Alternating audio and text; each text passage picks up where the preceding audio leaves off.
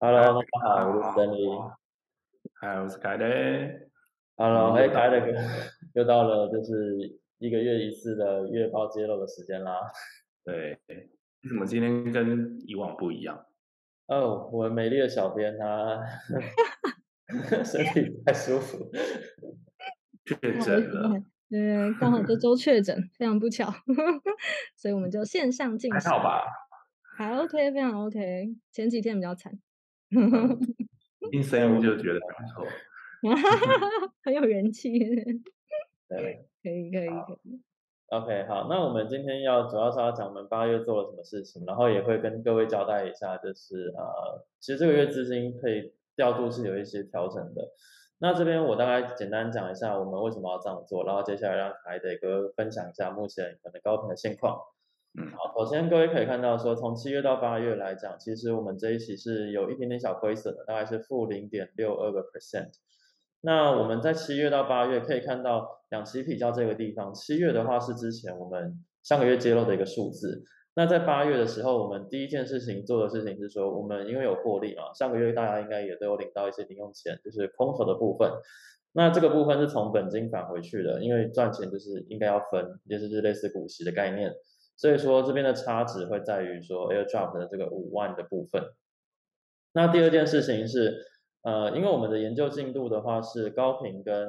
Market Making 实际上都是有在推进的。那我们这边有把 CTA 部分的资金来挪去做高频跟Maker 的一个准备金，因为 CTA 仍然是有一定程度的良好的获利的能力，我们会使用一些可能杠杆或者调高资金使用率，当然也会兼顾在风险是允许的情况下来去维持一个不错的部位的调控。所以说即使 CTA 这边有一些资金的下滑，但实际上我们在风险得当的情况下还是会去尽量放大各位的一些获利。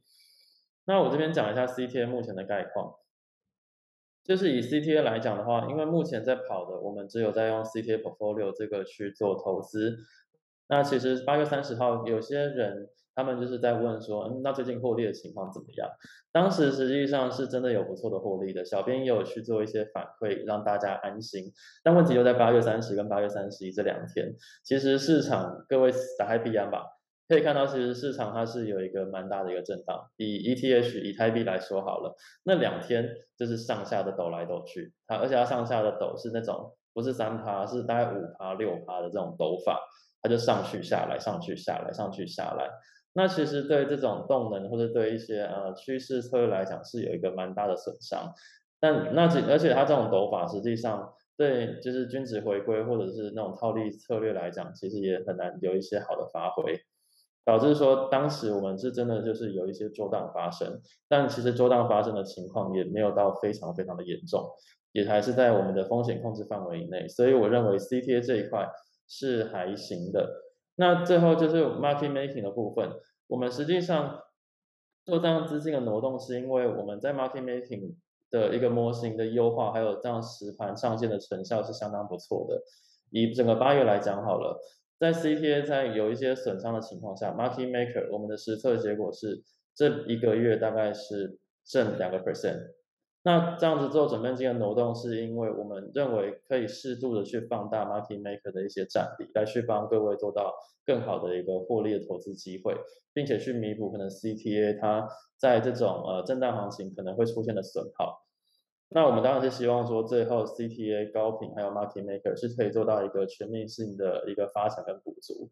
那我的部分大概是到这边，可能请凯德哥那边介绍一下目前高频的概况。好的。我们高频之前也有影片有跟大家介绍到，就是我们已经开始在BN上面进行我们的这个高频交易，那也已经曾经有2次有 MN5 的这样的一个2周是有 MN5 的这样的成绩。不过呢也跟各位报告一下，因为这一个月下来事实上整个市场的变化是非常剧烈的。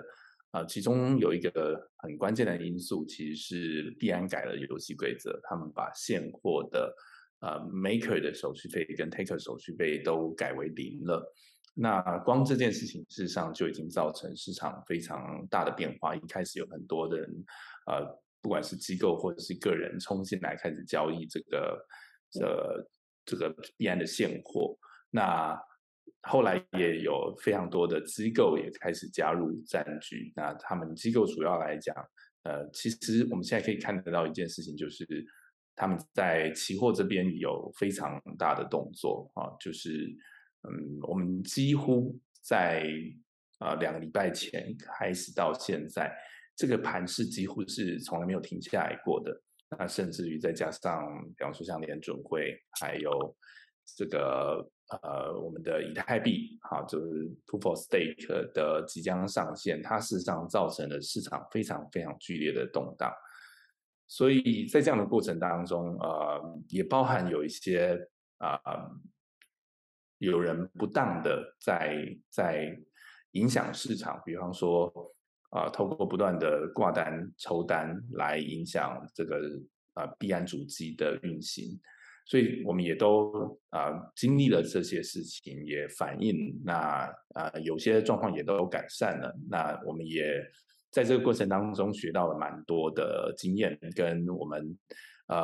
也证明了一些东西。所以呢经过这样的1个月的洗礼下来，我们目前已经拟定好一个全新的战略。好，就是我们不会再是像一开始有点像初生之犊，我们不畏虎，所以就是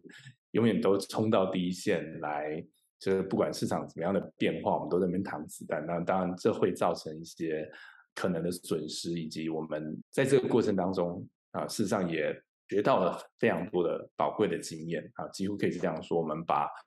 人家这个大型的传统的机构他们20-30年来累积的这些招式，或者以及他们的这些知识能力，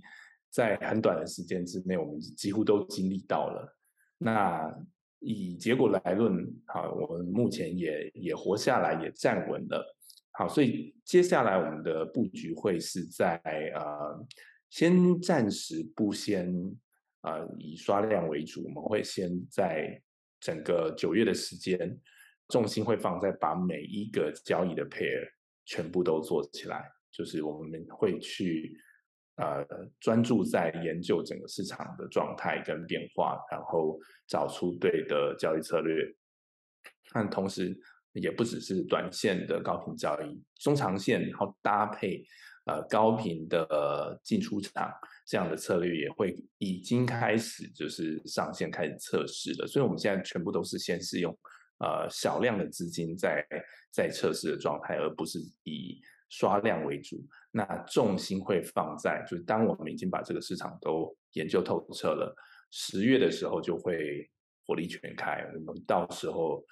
真正的表现会是在10月，而不会是在很短的时间之内。那请大家拭目以待。OK， 感谢凯艾德哥的一些分享。那听起来高频这边还是有一些事情可以做啦，就是在市场非常多事情，就像在下棋一样，我们一直在跟对手下一盘无止境的一个军备竞赛，或是一个技术上的挑战。而且对手都是你知道世界第二名角色 ，NBA 没那么好打，我们现在基本上已经在打季后赛了。对，所以请就是大家再给我们一点时间，我们会用最好的团队、最快的效率，然后把目标达成。OK，最后那个空头的部分也可以稍微跟大家讲一下吗？小编出现了。小编